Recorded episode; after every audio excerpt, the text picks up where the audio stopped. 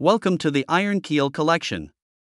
Today's story is called The Sheer Grossness and Absurdity of Masks. Written by Shôn Ellerton on August 26, 2021. Subtitled Masks have their place in the right environment, but honestly, what I observe with general mask wearing is kind of gross and absurd. I sit here, in a fast food joint called Hungry Jack's in metropolitan Adelaide.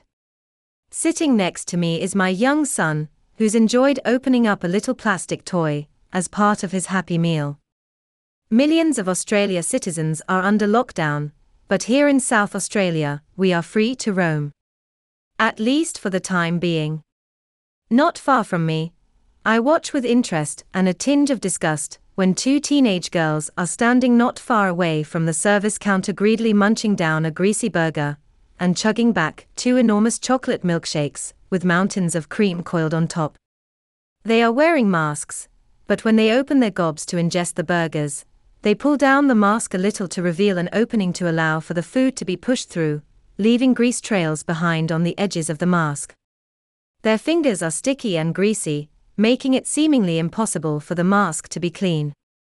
I suspect that the mask is undergoing a sort of putrefaction, decomposing huge armies of bacteria eager to make anyone feel terribly queer in the stomach.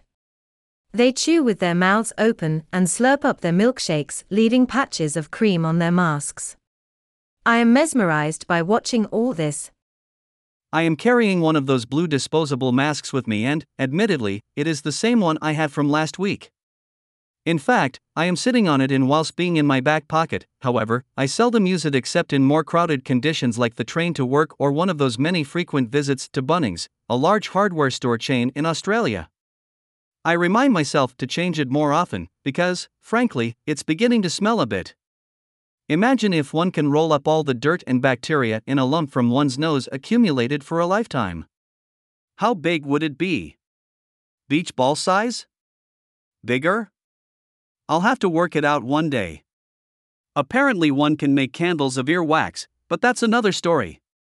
Later in the week, I'm walking the streets of downtown Adelaide, which are, by no means, heavily crowded.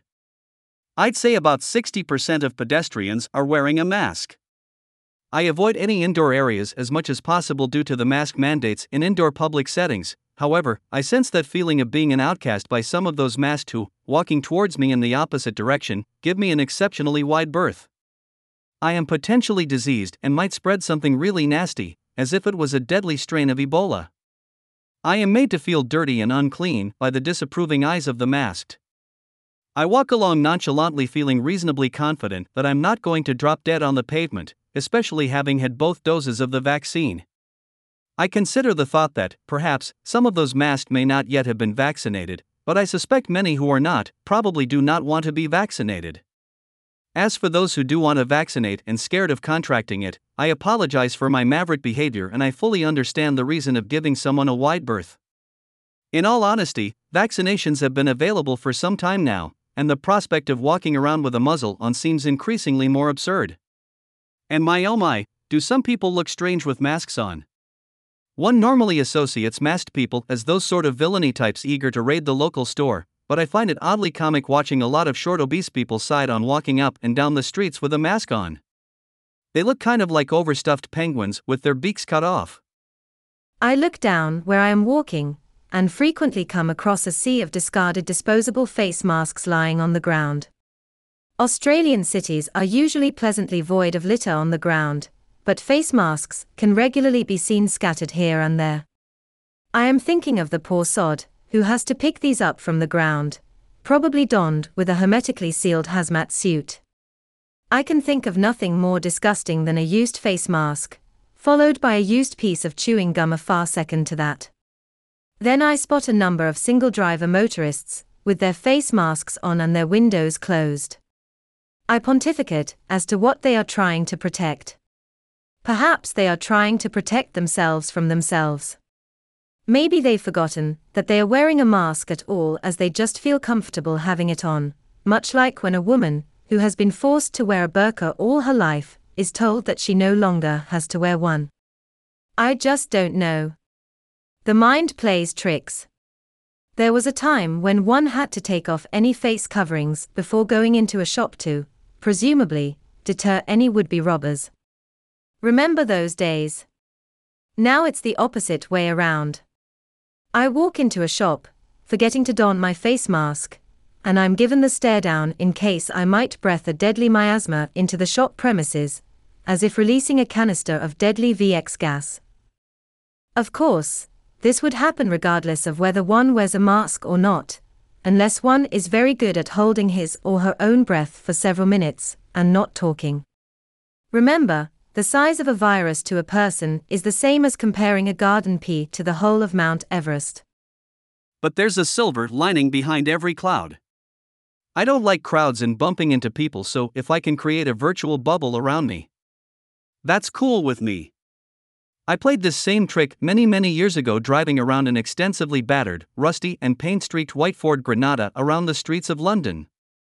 I drove along generally unimpeded by others, except for white van drivers, for fear of me being an uninsured, irresponsible young driver. The most absurd thing I recently heard is that in the neighboring state of Victoria, its premier has decreed that masks may not be removed to drink an alcoholic beverage. I thought this was a joke and looked it up, and sure enough, it is there stated on the government website. What is truly vexing about this is that the website gives no guidance on how to consume a beverage with a mask on or why it applies only to alcoholic beverages. Perhaps if one made a neat little hole in it for a beer bottle or a plastic straw, oh wait, they've been banned and the paper ones don't work for more than a minute or two, or perhaps drink through the mask with the hope that whoever does this will throw the mask away after use. Ah, yes. Snot infused beer. How I look back before the pandemic and wonder that only a very few have ever worn masks, mostly those in the medical industries or by those working with noxious substances. And let's not forget those masked robbers and thieves or those who crave anonymity. Those were the days.